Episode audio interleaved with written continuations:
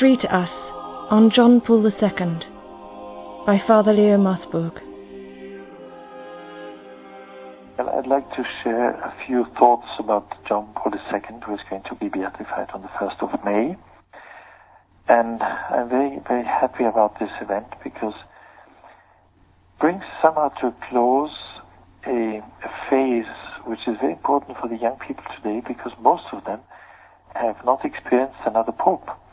And I became aware when I talked to young people that for them, Pope was John Paul II. And it, it amazed me because I remember very well, I even remember Pius XII, when I was a child, I always played Pope. And so I opened my arms wide for the blessing as, as Pius XII always did. And then I remember very well John the 23rd. I loved very much John Paul I. I thought he was the hinge in the church. He changed the whole church's direction into a humble, joyful, almost witty church. And then, after the shock of his premature death, I remember the day of the election of John Paul II and the moment when his name was announced. All the people standing around me on the on St. Peter's Square, they didn't understand his name. I happened to have contact with him before because he was the Archbishop of Krakow. We were working for the underground church in Czechoslovakia. And there was a, amazing stories told about that period when he was Archbishop in Krakow because it was very difficult in the Czechoslovak Republic under communism. They had no official seminary, so the priests had to be educated privately. And then when they were ready to be ordained priests, they had no bishops. Actually, had bishops who could ordain them, but the Vatican diplomacy under Monsignor Casaroli, they forbade the bishops to ordain priests because they didn't want to disturb the relationship between the Vatican and the Czechoslovak Republic. So the candidates to the priesthood were forced to go abroad to be ordained. So they went to Krakow, and there the bishop ordained them on the spot. As soon as they gave their password, they had a password, which at that time, I remember, was Tu es Petrus, you are Peter, the words of Jesus to Peter, you are Peter the rock. That was the password. If a young man came to Krakow and said this password, he could be ordained the same day. Then in the evening he could go back across the Tatra Mountains into his country. And when, when John Paul II became Pope, then Cardinal Casaroli complained to him that in Poland there was a bishop who would ordain without permission the Slovak priests who would otherwise not have been ordained the Slovak candidates which would have otherwise not been ordained to the priesthood. And the Pope only smiled and said, yes, I'm the one who ordained, I think, more than 100 priests. So it was, it was an interesting historic coincidence that the Archbishop of Krakow, who ordained the secret priests, became Pope later on. Of course, he continued with that permission that the priests in communist Czechoslovakia should be ordained. That was one of, of the stories.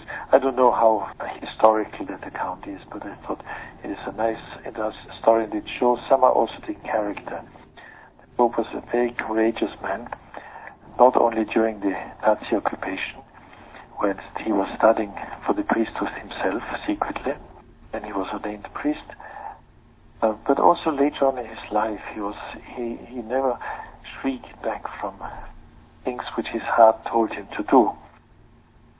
I remember that a few weeks after his election, the See of St. Peter, I know the secretary, and I had a friend, a young woman, who had a cancer in an advanced stage, and she knew she didn't have much time to live.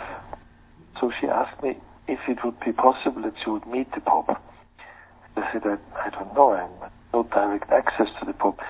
But then the secretary came to mind, and I had met him before. So on an, an occasion, I, when I met him again, I asked him if he felt it was possible that this young lady could meet the Pope because it was her desire and she wouldn't have much time left. So already next day, the secretary called me and said the Pope had agreed that we would come. I could accompany that young lady. We would come for his morning mass. It was not very usual at that time that private people could go to the mass in the morning at seven o'clock to the Holy Father. So was, we were quite excited, and we were there seven o'clock, and the Holy Father was kneeling in his private chapel. It was a beautiful atmosphere to see this man who had such a big responsibility kneeling there, just talking to his Lord and probably asking the strength to be able to bear all the information he would get about the church, about world situations and so on. And in that total silence, he was kneeling there. We were there too early, so we could kneel there at least a quarter of an hour together with him. He would be completely concentrated. He would not look around. He would just be there and pray with closed eyes. And he would, I, I saw that later on, he did that every morning. So probably that was the place where he got his strength. Then he got up at seven o'clock and we went to the sacristy, allowed me to concelebrate. And so I had the possibility to observe the way he celebrated in a very simple, very, in a very clean way. He celebrated Mass. And at communion, when he distributed communion to this young lady, I saw that he gave her communion in the mouth, and then he caressed her at the cheek just for a second. And it was such a tender, nice gesture that it moved me a lot, I must say. And then after Mass, he came out and he greeted us. And then he talked to that young lady and he said to her, Il tuo sorriso mi indica la presenza di Dio in te. Your smile, she was, she was radiating, she was really smiling. Your smile indicates to me the presence of God in your heart. And that was a sentence she repeated hundreds of times later on. And on the day she died, she said, but, but Father, you know, the Pope said that God is present in me because he said that my smile is an indication to him that the Lord is present in me. So she, she died with that uh, being strengthened by these words of the Pope. Somehow formed my, my conception and my image of the Holy Father. I'm very happy that this man now, hopefully together with that, with that young lady, will be in the glory of God and in the love of God. Another image comes to my mind about John Paul's second tenderness. He was also tender not only in his gestures and probably in his heart, but also in his intellect. He was a very sharp mind, apart from the fact that he spoke eight languages and he had studied a lot philosophy and theology, taught philosophy. Once I was I was browsing through the internet and I came across the encyclical letter Humanae Vitae, which was not really accepted very well in the church at that time because it was about contraception and uh, that was the time when the whole world believed that the pill was the most uh, important discovery in this century. And I must admit that when I read Humanae Vitae, when it came out, I didn't really understand it fully. I accepted it, I would say, with a, Eh, with a faith exception, but I didn't understand it. And then browsing in the internet, I came across an, an article on the dignity of life and responsibility of love. And it was a translation, and I saw, I read it, and I thought, but this is fascinating. This explains in a beautiful way, in a very simple way, a respectful way, the mystery of love, of purity, of responsibility. So I read the whole article. It was a long article. And at the end, I saw it said translation from the Polish, and the authors, and there were a number of names, of obviously uh, Polish professors, and amongst them Wojtyła, Karol Wojtyła, still as an archbishop and professor at the university. And I thought that in this article, suddenly I understood the whole concept of Humanae Vitae. And I thought probably he had written that preparatory document, which then was somehow translated in the official language and it was not so easily to be understood anymore. But in that preparatory document, it explained the mystery of human love and responsibility so clearly and so beautifully that I thought this is really John Paul II's handwriting. And I had that confirmed when I had the occasion to, to meet him together with Mother Teresa of Calcutta.